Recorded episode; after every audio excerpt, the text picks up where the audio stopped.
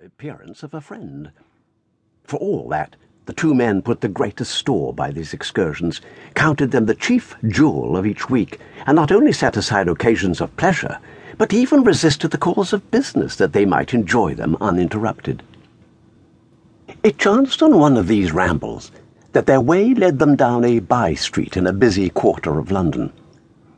The street was small and what is called quiet but it drove a thriving trade on the weekdays. The inhabitants were all doing well, it seemed, and all emulously hoping to do better still, and laying out the surplus of their grains in coquetry.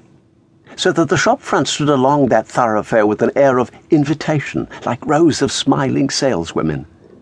Even on Sunday, when it veiled its more florid charms and lay comparatively empty of passage, the street shone out in contrast to its dingy neighbourhood, like a fire in a forest.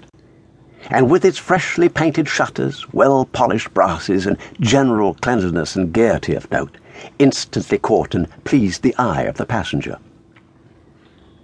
Two doors from one corner, on the left hand going east, the line was broken by the entry of a court, and just at that point, a certain sinister block of building thrust forward its gable on the street. It was two stories high, showed no window, nothing but a door on the lower story, and a blind forehead of discoloured wall on the upper, and bore in every feature the marks of prolonged and sordid negligence.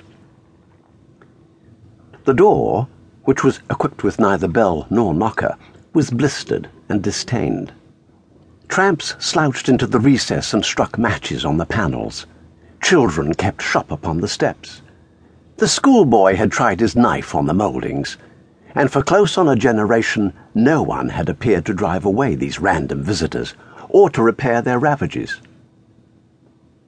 Mr. Enfield and the lawyer were on the other side of the by street, but when they came abreast of the entry, the former lifted up his cane and pointed.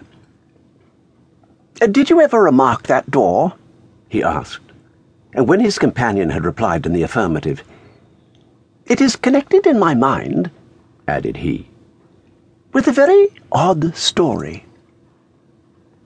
Indeed, said Mr. Utterson with a slight change of voice.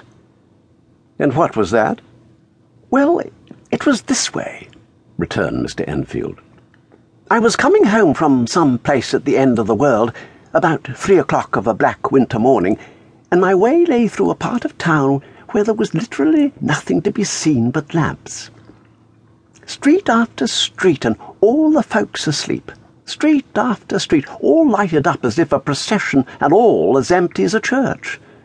Till at last I got into that state of mind when a man listens and listens and begins to long for the sight of a policeman. All at once I saw two figures. One, a little man who was stumping along eastward at a good walk, and the other, a girl of maybe eight or ten who was running as hard as she was able down a cross street. Well, sir, the two ran into one another, naturally enough, at the corner, and then came the horrible part of the thing. For the man trampled calmly over the child's body and left her screaming on the ground. It sounds nothing to hear, but it was hellish to see. It wasn't like a man. It was like some damned juggernaut. I gave a few hollers and took to my heels, collared my gentleman, and brought him back to where there was already quite a group about the screaming child. He was perfectly cool and made no resistance, but gave me one look so ugly that it brought up the sweat on me like running.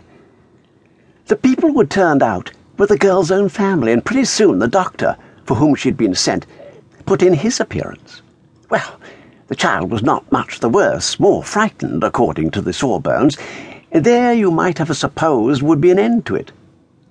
But there was one curious circumstance.